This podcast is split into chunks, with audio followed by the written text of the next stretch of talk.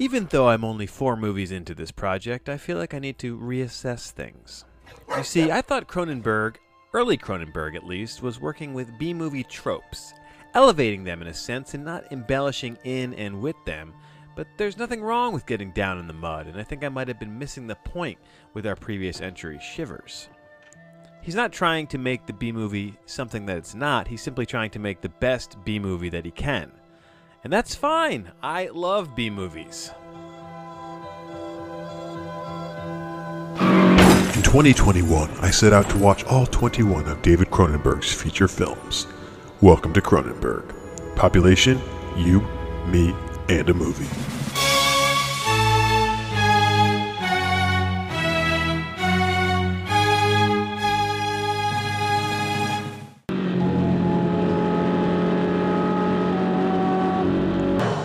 Rabid is so much dumber and less fleshed out than Shivers.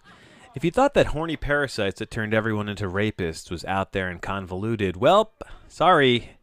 The general plot of this one is as follows 1. Girl gets into motorcycle accident slash fire.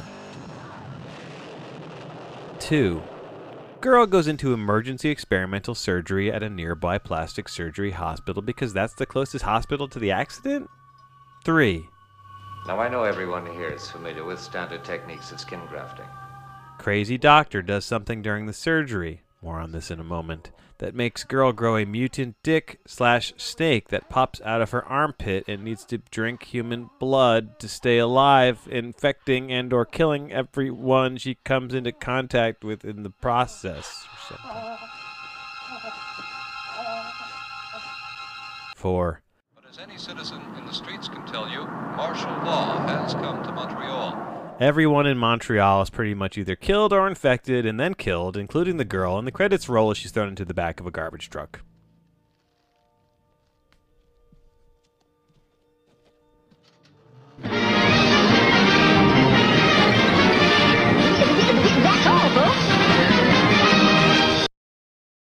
The Rabid Girl is played by Golden Age of Porn star Marilyn Chambers. And if you, you meaning me, thought that Shivers had an issue with a lack of a clear protagonist, well, this one doubles down on that notion. I suppose it's Marilyn Chambers. Uh, she plays a character named Rose here, but let's be frank. They don't really give her all that much to do except uh, show her boobs and suck people's blood with her armpit dick. And now, well, uh, about that, this thing, this phallic thing, Does that hurt? No, it doesn't hurt.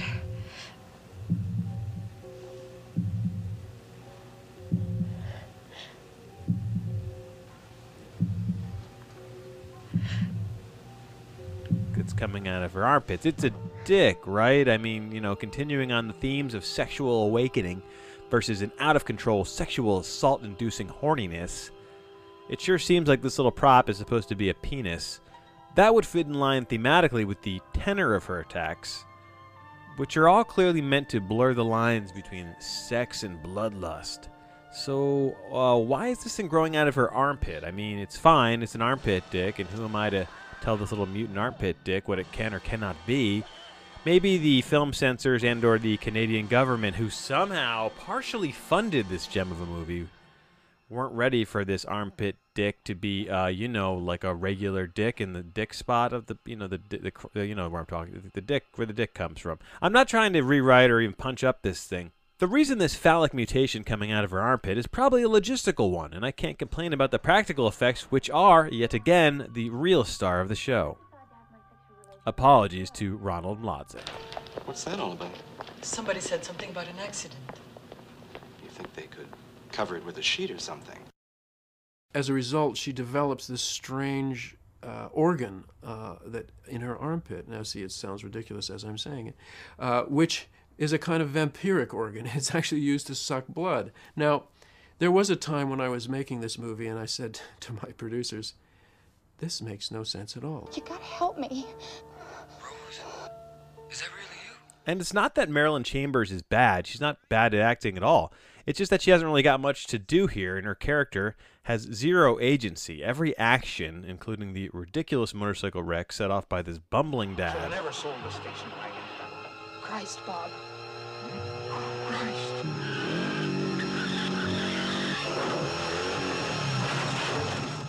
Oh, and the one decision she does make all on her own Experiment. Turns out to be the worst possible one ever. Her boyfriend, Frank Moore, and the good doctor, Joe Silver, work jointly as the audience's surrogate, and while there isn't much meat on the bone for either of them, they both give solid performance. And also, a quick sidebar major kudos to Joe Silver for going through this and still agreeing to be the quasi lead in some more bonkers body horror shit.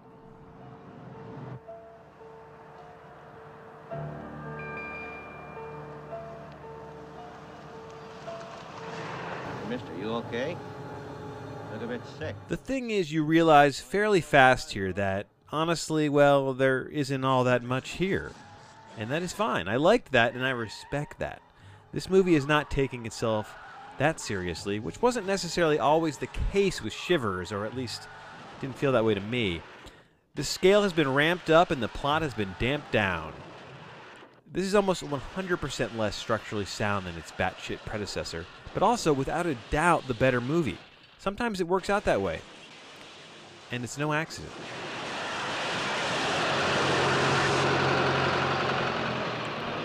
That being said, I did think there were some themes, re the concept of plastic surgery and the societal dangers and implications therein, in addition to the obvious sex stuff. And let's to be totally clear and honest here, I'm really I'm not sure I even understand the uh, that on a thematic level. Like, what is he trying to say here? That the horniness is bad, or we're too horned up, or we're not horned up enough? It's not really clear to me.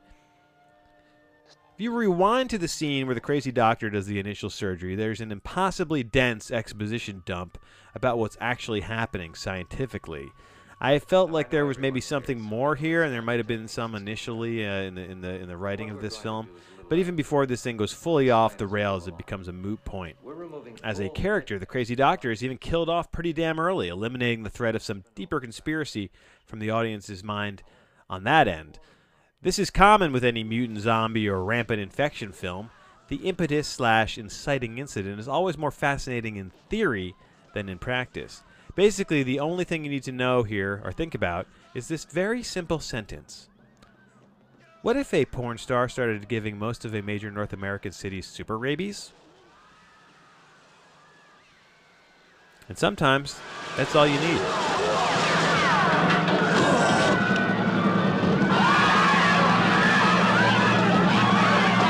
All right, now a couple of uh, loose notes here before I wrap up this review.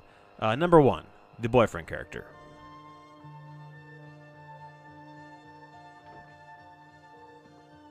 I kept thinking he was going to become part of it, some larger twist, some reveal of a greater conspiracy behind all this.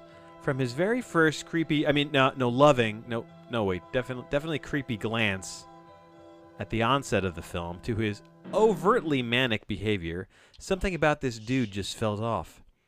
In the end, I think he was just madly in love with Rose, and that's fine. But damn if I didn't have my guard up the whole time with this guy. I mean, look at he's fucking crazy.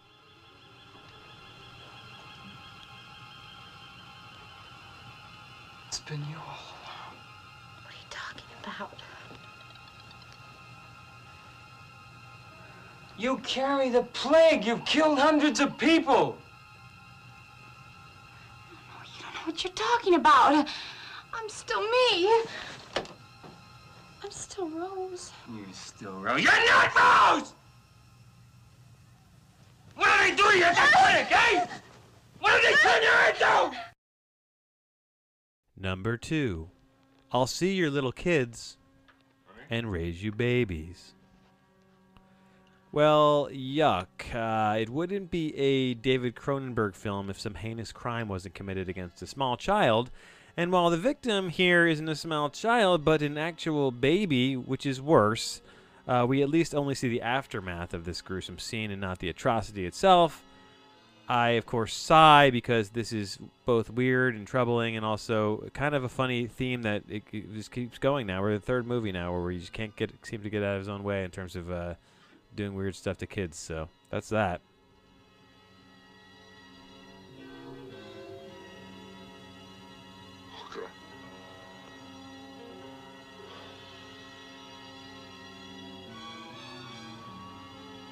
Number three, scale and the parallels to now.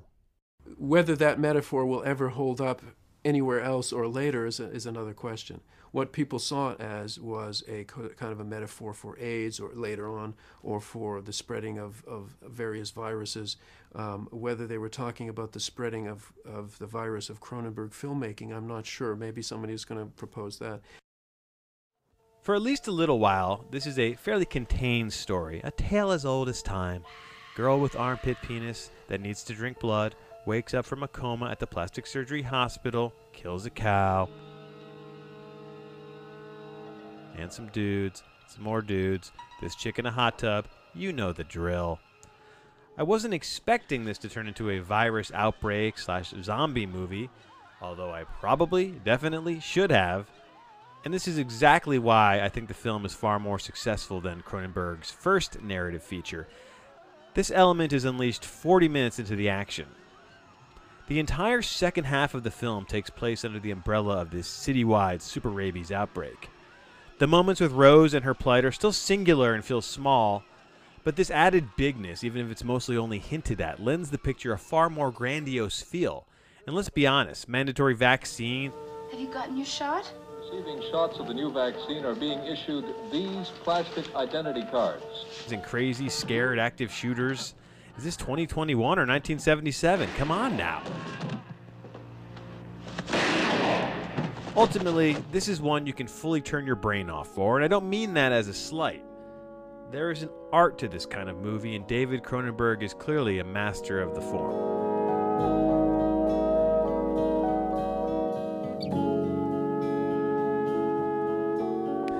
I can't wait to see what he has in store next.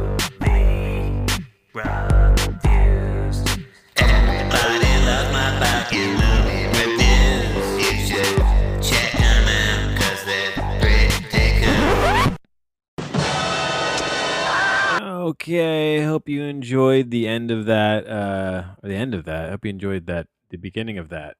I'm talking at the end of that uh, right now, uh, because that's the rabid review that I did on YouTube, and you can check out the movie review show YouTube by going to the movie review show.blogspot.com. I'm still dealing with a uh, burn, a pizza burn that I got four days ago from a homemade. I was trying my kids' pizza I made for their dinner on Saturday. I think it was, it was Saturday or Sunday. I can't remember. Can't remember. This shit is not healing. It's it's hard to talk. Completely fucked up. Uh, but anyway, uh, this is the little end- addendum to the uh, Cronenberg series that I'm doing, where I just give you a little bit extra on the podcast version here uh, and that's that that's cool. That's cool thing to do. Uh, 1977's Rabid. I feel like you know I this in I feel like in terms of how this went compared to the last couple, the first two were were easy because there was not a ton to dissect necessarily. The uh, and then Shivers was a little easier. I, I'm still I'm still trying to tack down my process for how to edit these together. Uh, I think I'm. It's good. I'm getting my feet wet doing these video essay style. It's something I've been wanting to get into for a long time, and uh, I'm just glad that I can. I've got, I'm glad I got the ball rolling. Is what I've because it's been on my mind for a while, and I, I tried to do this Kelly. I kind of tried and failed to do the Kelly Reichardt. I feel like I talked this talked about this exact same thing at the addendum to the last Cronenberg movie. Shivers. But Shivers in this movie are very they're similar in a lot of ways. I think this is the much better movie. Uh Rabid, uh there's some there's a lot of similar themes. Uh, but this one is just a little bit more over the top with it and a little bit more fun and, and just felt bigger, felt more exciting. In a lot of ways, it's, it's it is the much stupider film. Uh, the the plot is, I think, far more inc- uh, incoherent, and the motivations uh, for some of the not necessarily the characters, but some of the actions and some of the like like the like the the the, the main body horror. Like why why are the people going rat? What what caused the first uh, case of rabies, super rabies, I guess you could call it, is sort of not exactly um ever flushed out. Uh, I've listened to a few times now the doctor's rant in the beginning when he's he, he's talking about his procedure, and I'm still like kind of not neither here nor there how they get to the how this led to the rabies uh, uh, penis coming out of the girl's armpit, and it it, it does look like a penis. and I don't know if it's me, my own issues here with that, and I did get into it on the video there about the penis coming out of the armpit. Does seem like a penis to me. Um, is it a penis? Is it a stand? I mean, you know, no, it's not literally a penis, but is it, a stand-in for a penis? Uh, I don't know. It's it's a little armpit dick snake, and uh, that's you know, what a weird, what a weird concept. Uh, but that's Cronenberg for you. Uh, the net, you know, and, and I was looking. I'm kind of getting into the to the meat and potatoes of the of the classic Cronenberg. Uh, the the uh, after that after this one movie, Fast Company is next. This is this is I guess the one of the outliers for him. Uh, that because it's not it's not a horror film. It's it's I guess it's like a straight up action film. Like a drag racer. I don't know if there's any horror elements at all. Maybe there's like some thriller elements to it. I have no idea. Um, and then after that, I get to get to get into the the uh, run of the Brood, the scan Videodrome, Scanners, Deads and the Fly. De- you know, so you got the '80s after this uh, coming up, the late '70s, '80s. It was a classic era. Um, but yeah, uh, four down, 17 to go. And I feel like uh, it's been good for me to do this, and it's been inspiration for me to to not just just jump into the other projects I have in my mind. And uh, uh, Peter Greenaway is one that I've, I've had in my mind for for a long time. I, that was going to be the first one filmography kind of review, and I'm thinking about uh, you know doing doing that soon. But you know, you know, I, I gotta just be honest. Here's a problem I have. I have I have uh, an old computer. That's just like this is just a technical issue and uh, Final Cut Pro X, and the hard drive doesn't only is only so fast and has so much space, and it's kind of annoying. To be honest with you, it's kind of annoying, and I just can't really um seem to to do multiple projects at once because I just don't have the. I, I'm constantly having to like uh, delete uh, files on the on the hard drive when I do these bigger bigger video essay projects. It takes it takes up a lot of of the hard drive space. Um, I guess I could route Final Cut. There's probably a way to do this with one of my externals to to use that as all, but I don't know if then would, the program would get funky. I, this is really shop talk, which is not of interest to anybody, and I'm not. I'm kind of showing my ass here a little bit about how I don't really quite know what I'm doing, but that's the whole thing. You figure it out, I guess. Um, so there you go, Rabid, starring porn star Marilyn Chambers, uh, who's you know she's good in this. Uh, she's you know you uh not a lot for her to do just but she's just kind of you know she's making faces and not a lot of acting per se. But anyway i, I enjoyed it uh i gave it an eight. Best one i've seen yet. So so far if you want to know the truth they've all they've been increasingly better. Not sure if we're going to take a dip with the next one probably go up with the Brood if i had to guess if i had to to, to, to theorize that's what i think would happen but uh, there you have it, uh, David Cronenberg's Rabid, 1977. This is the 345th episode of the program. Yeah, I did the Wasp Woman. Check that out. That was a lot. Of, that was the most recent inter- uh, interview review. Uh, so this is episode 345. Uh, another. I did watch, uh, and then so what's on the horizon? I did watch the Cage movie. I did watch uh, Port of Call, New Orleans, and whoa, Nelly, that one. Uh, so there, there's a, there's a lot to get into here. I'm trying to, to, to kind of plow through before Easter, but I don't want to go somewhat. You know, I don't want to push myself too hard here because uh, my mouth, my freaking mouth, is killing me. God, this is annoying. It's a really annoying little thing.